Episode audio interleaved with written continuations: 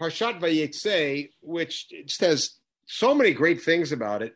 In the past, we have spent time talking about the opening scene and the vision of the Sulam, whatever Sulam is. And uh, we have talked about the naming of the children and uh, the relationship between Yaakov and Lavan and the role of Bnei Lavan in that whole thing.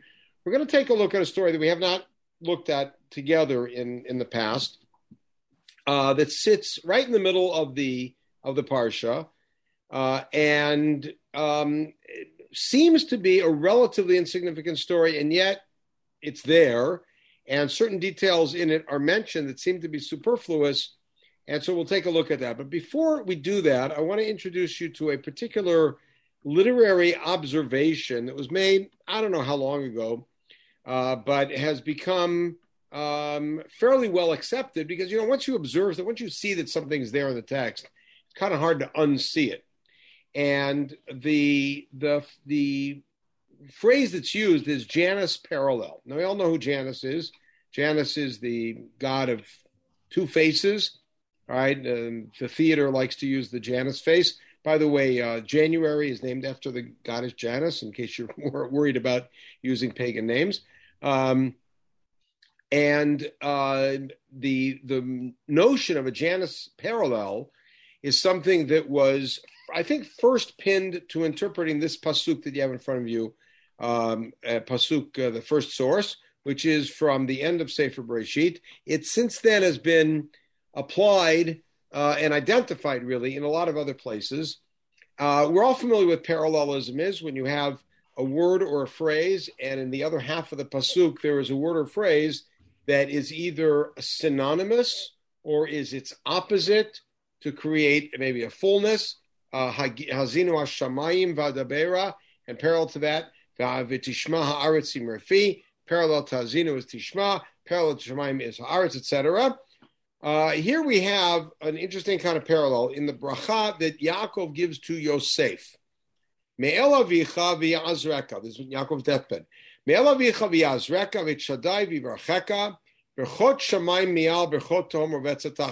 first half of the pasuk.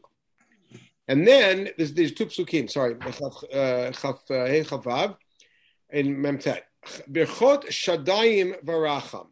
The blessing of essentially it's fertility. Berchot gavicha avicha gavru al berchot horai. So the blessings of your father overcame the blessings of my parents. And this is a way of saying that Yaakov sees himself as more blessed than Yitzchak, which is not exactly what he said when Paro interviewed him. Ad ta'avat givot olam, all the way to the desire of givot olam, givot olam, hillocks of the world, whatever that may mean. That may mean ancestors. In any case, looking at the words themselves, what does the word horai mean? What are horim? Parents. Horim parents. So what's the root? Why are horim parents? Where does that come from? Comes from the word herayon, which means pregnancy. Right? That's that's the root of it. Herayon. So parents, and by the way, parents are not called horim in Tanakh. The word horim doesn't appear in Tanakh, but as a verb, uh, horav, atahar does appear, uh, and it's related to pregnancy. However, the word horim, vatahar, is very likely related etymologically to another word that sounds very much like it, but seems to have nothing to do with it, which is the word har, which is a mountain. And there are those who made the claim, and they may be right, that the word herayon comes because after a while, when a woman's pregnant, she starts looking a little bit like a mountain, meaning if you go from the side, the, the, uh, the part that juts out looks like a mountain. Could be that's the reason. But phonetically, they sound alike. And so watch what happens. You have Berchot Shadayim Varacham parallel to Horai because Horai is about pregnancy. On the other hand, you have Givot Olam parallel to Horai because Giva is hillocks and Horai, Horai mountains. And so this is an example of a Janus parallel. I, am only bringing it up to demonstrate that such things exist in Tanakh. There's some other examples that are even clearer, but this is what I in Breshit, so I figured I'd pick it. Because I'm I'm going to make a suggestion that we not only have Janus parallels, but we have Janus mirror narratives. I could not find a technical term for this. What's a mirror narrative?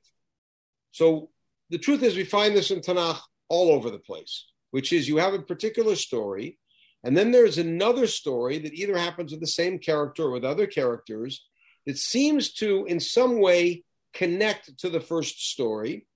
Uh, and in a, either be a repetition of it or an improvement on it or a comment on it in some way or another. Clear, clear, simple, simple example is Avram goes to Mitzrayim and says Sarai is his sister. Sarai gets taken to the palace. Paro gets plagued. Avram goes to Grar, says she's my sister. She gets taken to Avimelech's palace, and it plays out a little differently. Avimelech gets plagued, but he uh, he has a visit from God and he responds to God, and then he invites Avram to stay there, doesn't throw him out, so it plays out better. But those are clearly mirror stories. But that's a very obvious mirror story. Let me give you another mirror story that's not so obvious. All right, I'll tell you a story, and please tell me which town it's about. There are two visitors um, sent by God, sent by the godly authority to go visit a town. They go visit a town and they are immediately taken in for hospitality with somebody whose sexual life is something of, uh, shall we say, shadowy.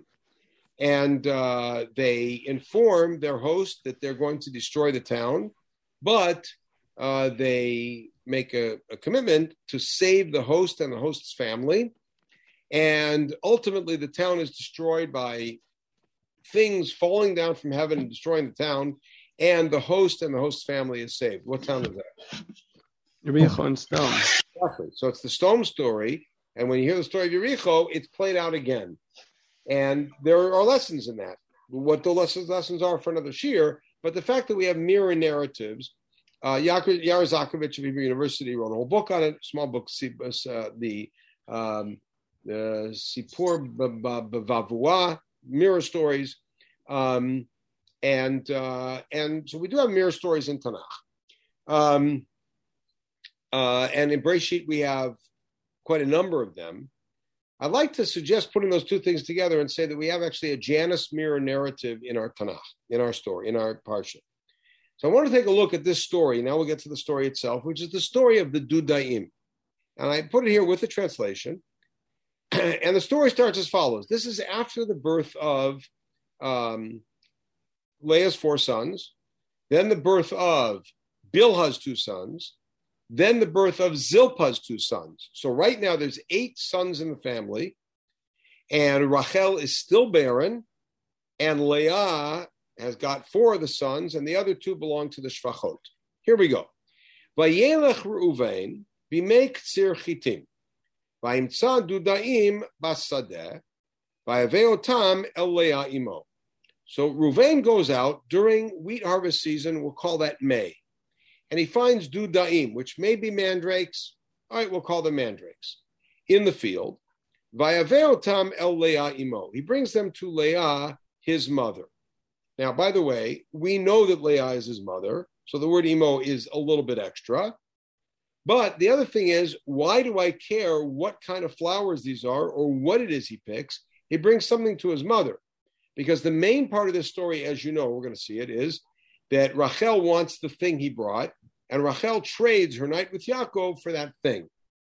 So why do I care what the thing is? Vatomer Rachel el Leah. So Rachel turns to Leah and says, Tni nali Right? give me some of the dudaim of your son. Batomer la, and watch what Leah says. You can hear a resentment that's built up. It's not enough that you take my husband from me. You also now want to take my son's mandrakes. Now, by the way, this is a very weird equation. Taking my man from me is a life changing experience. It's a shattering experience, it's traumatic. What does she mean by that? So she could claim, look, he married me first, and then you came along, which is true by a week. It could say that you that even though he's also my husband, you're trying to hog him for yourself in a lot of different ways. But you're also going to take my dudaim of my son, which again is like it's, like it's a weird equation. Okay, fine. He Yaakov will lie with you tonight in place of. In other words, I'll get the dudaim you get the night with Yaakov, which means Rachel is selling her night with Yaakov. Now, how does this work? I cannot even begin to imagine what it's like to be the head of a household where you have multiple wives. And I certainly can't even begin to fathom what it's like when those multiple wives are sisters to each other. But clearly, they had some sort of a system where when Yaakov came in from the field, which may have been nightly, it may have been after a few months, that there was a rotation of who he slept with. He had his own tent, and he slept in Leah's tent one night, Rachel's tent another night. Bilhah and Zilpah were probably not part of the calendar, but this night was supposed to be Rachel's night. So Rachel says, you know what? I'll swap you my night for the Dudaim. Now, immediately got raised the question, Rachel, we assume, loves Yaakov, but certainly we know that Yaakov prefers Rachel and Rachel is enjoying that. Um, why would she trade away for the Dudaim? It's kind of weird. And Leah agrees to it because Leah will take another night with Yaakov. And watch what happens. Yaakov comes back from the field at night. And where is Yaakov heading? So you can tell Yaakov is heading straight to Rachel's tent. Leah goes out to greet him. Vatomer Elai Tavo, you come to me. And what does she say? Because I bought you or I paid for you with the dudaim of my son. Why does she have to say that? Why can't you just say Elai Tavo? Rachel agreed. All right, Elai Tavo. Why does she have to say how she got the night? And Yaakov indeed slept with him that night. Yaakov does. Leah said, so I go. Now, it's unclear whether this means that Leah also uttered a prayer at some point and that please let me get pregnant again, or whether just he heard her general dis- disillusionment and sadness in her life of being the rejected wife. And now she gets pregnant and she gives Yaakov a fifth son. Now, critical to note, after she had Yehuda, she had one, two, three, four sons in a row. At that point, the pasuk says, "Vatamod miledet." She stopped giving birth, and the sense is that she had finished her childbearing years. And at that point, after Rachel had Bilhah sleep with Yaakov to get, or Yaakov sleep with Bilhah to get two sons, Leah then does the same with Zilpah, and it looks like Leah is out of the active picture. Leah now steps back into the active picture and suddenly gets pregnant and has a fifth child. And this fifth child is, is a gap between his full brothers, Reuven, Shimon, Levi, and Yehuda, and him of a number of years. And Vatomer Leah, what does Leah say about this? Natan Elohim Schari, God has given me my reward. Shanatati Shifchati Ishi. This is a very weird statement. God has given me my reward because I gave my shifcha to my husband. In other words, when I handed Zilpah over, and that was evidently a really good act, so I got a reward, and now I have my own son, Batikrashmo Yisachar, and she calls him Yisachar. This story is riddled with difficulties. The first difficulty I have here is why do we need to hear this story at all? In other words, every one of the other children or sons got a name with some sort of a drasha attached. And the drasha was something that was understood in the context, right? See, Hashem has seen my pain, Reuven. Hashem has heard my voice, Shimon. Uh, my husband will now hang out with me, Levi. Now I'll thank God, Yehuda, right? Uh, all of them have a drasha. Where they came from, whether they named the son and gave the drasha, or whether the name was already there and they made a vort on the name, not our problem. But here, we don't need this we could say that Rachel, Leah then got pregnant and had a son and said this line because she already gave her shifcha. Why is this related to the Dudaim?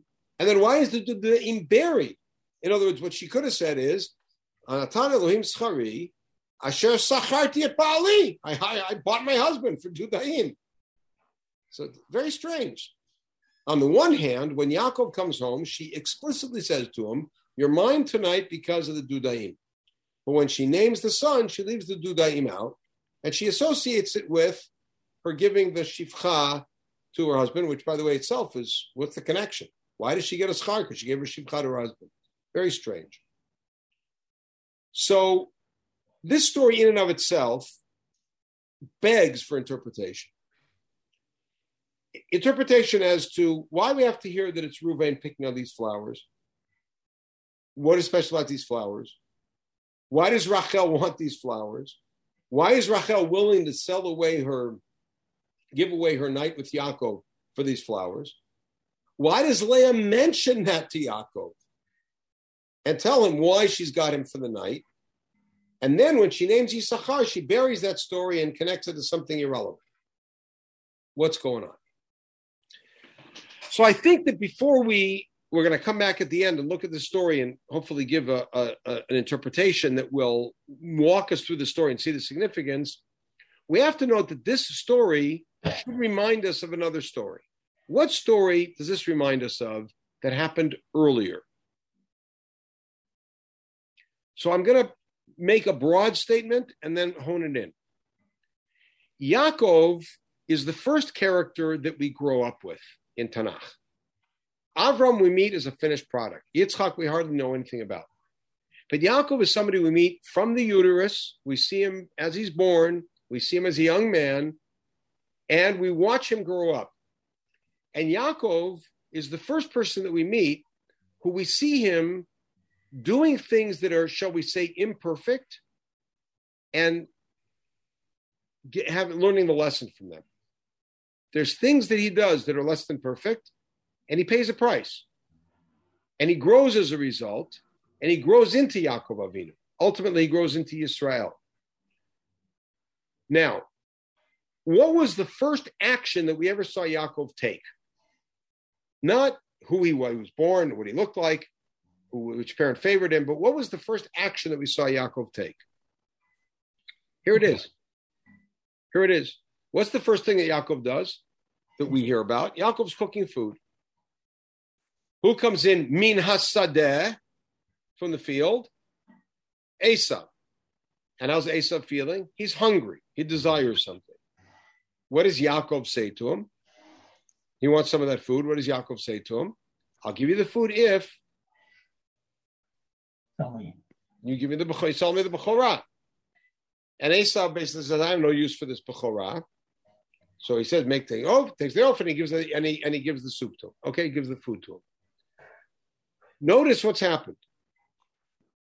There's an individual who is holding something of value, something of temporary, transitory value, something that is attractive to the eye.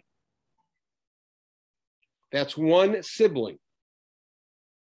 The other sibling wants that thing and is willing to give up something much, much greater to get it.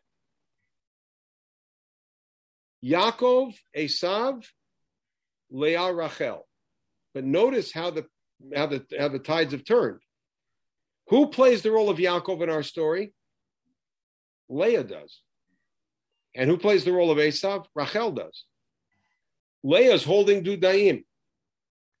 And Rachel sees the Dudaim and says, I want some of those Dudaim. Leah says, I'll give I, I'm not going to give them to you. And Rachel makes an offer. And what's her offer? I'll give you something that is much greater than that for the Dudaim. By the way, notice that what is the focal point of the sale here? What is it Yaakov gets out of this out of this deal? He gets the Bechorah. Who are we explicitly told pick the Dudaim? Reuven, the Bechor. Now that may be necessary because it could be it was Ruvain and the text didn't want to say Echad Mibnei but just Ruvain by definition. But the mention of Ruvain sort of sparks that connection with, which is, oh, the Bechor. The Bechor goes and picks the thing. And now we've got Leah holding something that is attractive to the eye. Rachel sees it and says, I want it. Says, okay, I'll make you a deal. And the deal is, I get Yaakov for the night. Good. So now, why does why does Leah mention this to Yaakov when he comes home?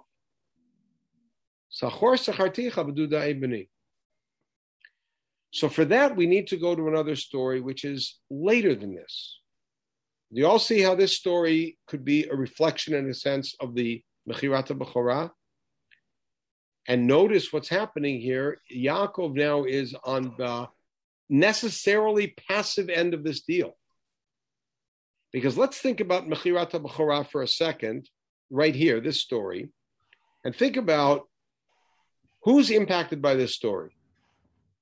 Yaakov's impacted. He now gets the Bechorah. Who else is impacted? Esav is because he lost the Bechorah. Who else is impacted? Yitzchak is impacted because Yitzchak now has to transfer the Bechorah to Yaakov instead of Esav. But unlike Yaakov and Esav, Yitzchak is a fully passive player here. He doesn't have a choice in this. Two other guys made a deal for something that I have to give, and now I have to give it to somebody different. Look what happens in this story. Yaakov becomes the passive player. His two wives made a swap, and now as a result, he's being manu- he's being pulled here. Said, "Oh no, you're not going there. You're going here because I made the deal." And Yaakov gets no say in it, and he acts as if he's got no say. He just goes there. He doesn't say, "Wait a second, I was looking forward to Rachel." No, he doesn't. Which means that Yaakov now may be able to understand that what he did wasn't just impacting on him and Esau, was impacting on other people, and they were helpless, and how terrible it feels to be helpless. So maybe he's learning a lesson there. But to learn what the impact of this whole Dudaim story is, we have to look at its parallel story, not behind us, but rather ahead of us. And it's in this week's parasha. Please take a look at this very strange story at the end of the parasha. Yaakov gets up to leave Lavan. Right? He's going to bug out. Vayakom Yaakov, Vayisat banav nashav al hagmalim. Right? Lavan, in the meantime, uh, is going to leave. Yaakov puts all of his family, his wives, his kids on camels. He's a very rich man. He's got a lot of camels. Find Hagid Kol Miknei when he leads all of the cattle. He and his shepherds lead all the cattle. But Kol Rechushar Hasharachash, all of his property. Everything he bought in Padan Aram. And this, by the way, reminds us of Avram leaving Haran. In order to get to Canaan. Halach. And Lavan, in the meantime, went for sheep shearing which means he went maybe in the other direction and he goes a few days away. And now Yaakov is going to leave at that point. Vatignov Rachel. A very famous story. Rachel steals the trafim. What are the trafim? They seem to be some sort of small idols that people kept in their homes. Now, the obvious question is why is Rachel stealing the trafim? Why would she take them? And this becomes, by the way, a cause celeb because later on, Lavan, when he chases Yaakov, chases him under the premise of, I want my trafim back. You stole my trafim. Whether he would have chased him otherwise is unclear. He does make other claims against Yaakov. Why did you leave like a thief in the night? Why didn't we have a goodbye party properly? But his the claim that he pushes up is Lama Ganav Tet Elohai. Why did Rachel indeed take the trafim? So very famous Rashi. What does Rashi say? La Davia, source five. La Davia and Kavna. She took the trafim in order to keep Yaakov, Lavan from doing Avodah Zarah. Now, this, of course, is a very attractive and a very difficult explanation. It's very attractive because it paints Rachel as uh, a tzaddiket. It paints Lavan as a Oved Avodah. It paints Rachel as being absolutely altruistic in her behavior not just tzaddiket religiously, but altruistic in her behavior towards her father. She wants to take something from her father to prevent him from doing avodah zarah. There are several problems with this. The most obvious problem is taking his trafim, which is a little thing, out of the house is not going to keep him from doing avodah zarah. He's got 30 other trafim. He's got other idols, and maximum, if he doesn't, he can make another one. That's the nice thing about avodah zarah. It's gone, you make another one. Not nice about it, but you understand the convenience. So there's a lot of difficulty. There's another difficulty here, which is if Rachel wants to get rid of the avodah zarah, why doesn't she get rid of it? What does she do instead? She keeps it with her, and when Lavan catches up, she hides and she lies to her father, and she sits on top of the camel sack in which the trafim she's put the trafim, and she says, "Sorry, father, I can't get up. I'm having my my uh, time of the month, and you know it's difficult for me. I can't get up." And so she uses this cover story in order to have them not be found so she can keep them. Very difficult. Um, why, if she wants to keep her father from Avodah she should destroy them or bury them on the way. So the Rashbam has another take. Rashbam says, "Vatignov Rachel tatrofim shelo yagidu v'yodiu lelavan kirotzei Yaakov livroch." Interesting thing. The Rashbam says the trafim, based on a pasuk in uh, in Hosea, the trafim are like the ephod. The ephod was a mantic device through which people who knew how to use it could tell the future or could tell about things that were inaccessible to them through the usual uh, channels. And the Trafim would tell Yaakov, the Alavan, that Yaakov was running away. She wanted to make sure he, would, he, he didn't know he was running away. And therefore, she took the Trafim so he wouldn't have this uh, squawk box. All right? The Ibn Ezra has a different take, which is, but it's similar. Karov, the Ibn Ezra quotes a few different approaches, and he says, rejects them. He quotes Rashi, and he rejects it on the grounds that I said, which is, then why didn't she destroy it? Her father knew how to work magics.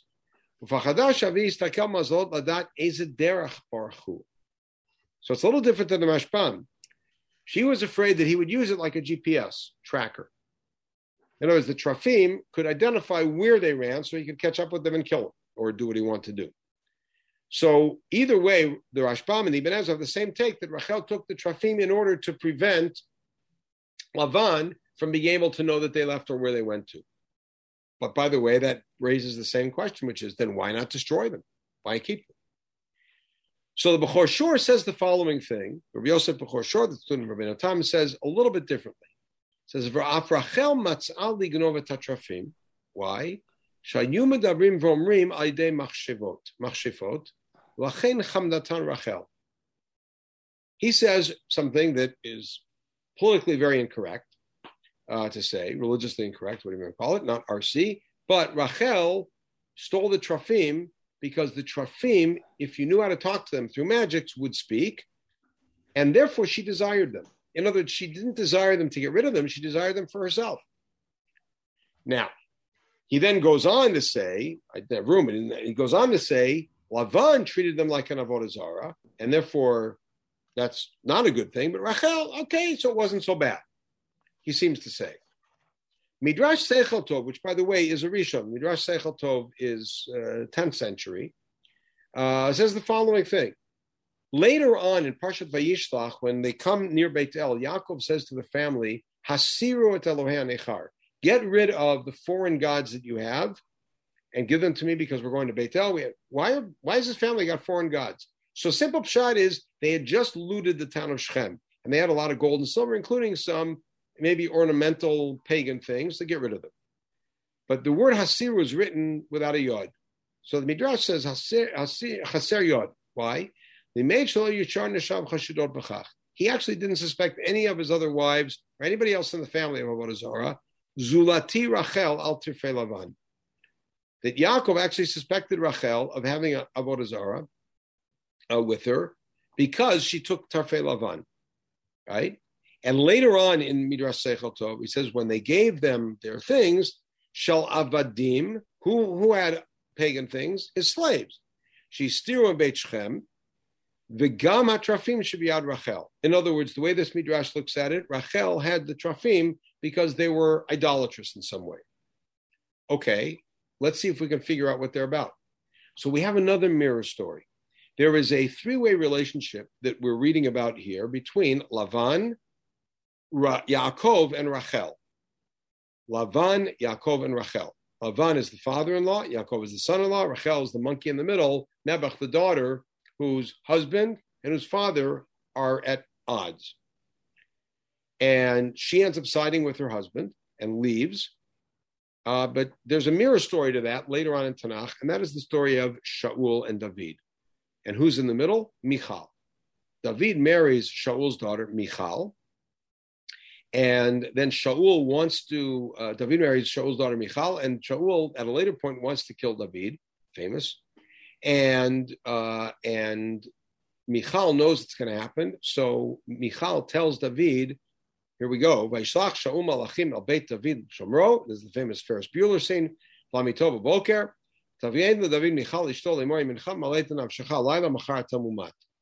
I know that my father is going to kill you. If you don't get out tonight, you're going to be dead. Michal David Barachalon. She lets him out through the window, a Rachav scene. He runs away and he escapes. So David has escaped through a window, which means nobody saw him going out the front door. And then what does she do? Vatikach Michal et hatrafim. She takes trafim. Vatasem el hamitash puts him in the bed. In other words, under the covers. Ve'et kavir ha'izim samarashotav. She takes some goat hair and puts it where the pillow would be. Chas covers the whole thing up.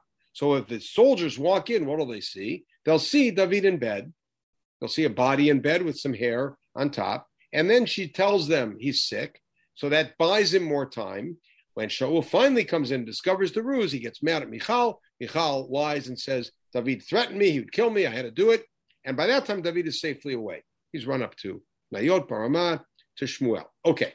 But notice, besides the clear mirror story and the fact that you again have the daughter stuck between her, bro- her husband and her father, and she sides with her husband, but she lies to her father about it. She doesn't confront him. Besides that, what does Michal have in her house? She has trafim. Why does Michal have trafim in her house? So please, let's go to the end of the Michal story, which is in Shmuel Bet Perek Vav at the last pasuk. If you remember the story, we read it as the Haftarah in Parshat Shmini, when David brings the the uh, Aron from Kiryat Yarim to Yerushalayim, very famous story. Halfway through, there's a disaster, Peretz Uzzah. It waits in the house of Obed Edom for three months, and then David finally brings it to Shalim. And when David comes into Shalim, he's dancing and singing and gesticulating in front of the Aron, looking not very kingly. And Michal looks down at him, and when he comes into the house, Michal berates him, and then he berates her back, and he said, in front of Hashem, who chose me over your father, oh, that's a shtach. I will dance every time. And the final pasuk says, "Michal bat Shaul lo hayala yaled an yom mota." Michal was forever barren. Michal was forever barren. That means here, when she's married to David, and then they're getting along nicely, and she's saving his life, she's already barren. So why does she have trafim? So one approach to understanding the trafim is that trafim were fertility goddesses, and that barren women kept them around their house. Now let's roll it back. Why does Rachel, according to that take, take the trafim? She takes the trafim because she's got fertility problems. After many, many years, she had one kid, Yosef, so she has trafim, and she wants to keep the trafim with her. Now, and that's why the Midrash says Yaakov suspected her of having Avodah Zarah with her, and, and she gave it up. Remember, by the way, that when Lavan came to accuse Yaakov of stealing the gods, what did Yaakov say? If it's found with anybody, that person will die. And of course, we connect that to the fact that Rachel dies soon afterwards in childbirth. In any case, now look at our story and we'll get a new, new understanding.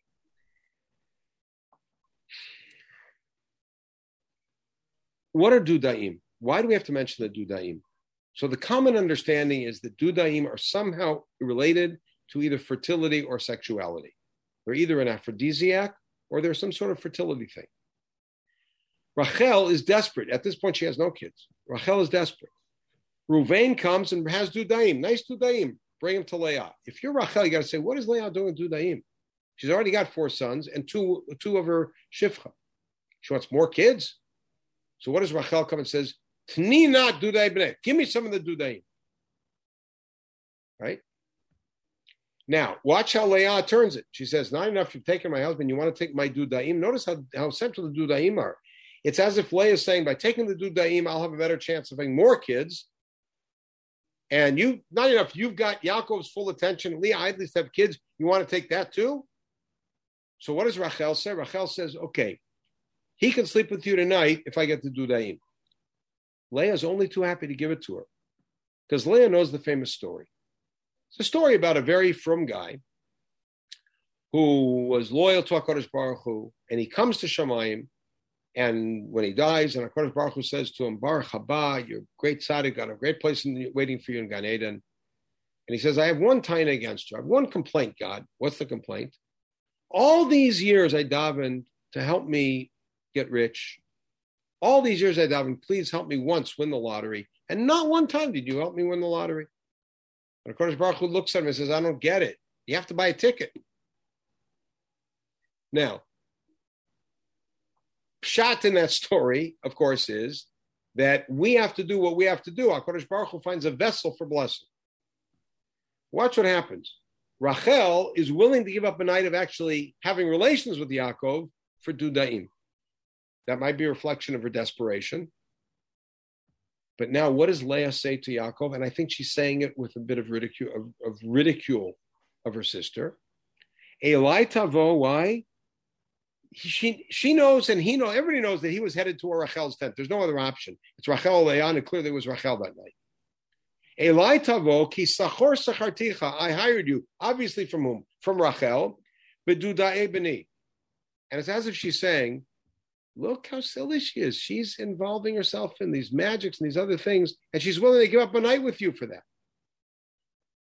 She's making the point to Yaakov. She's trying to ingratiate, ingratiate herself with Yaakov by pointing out how, shall we say, mixed up her sister is.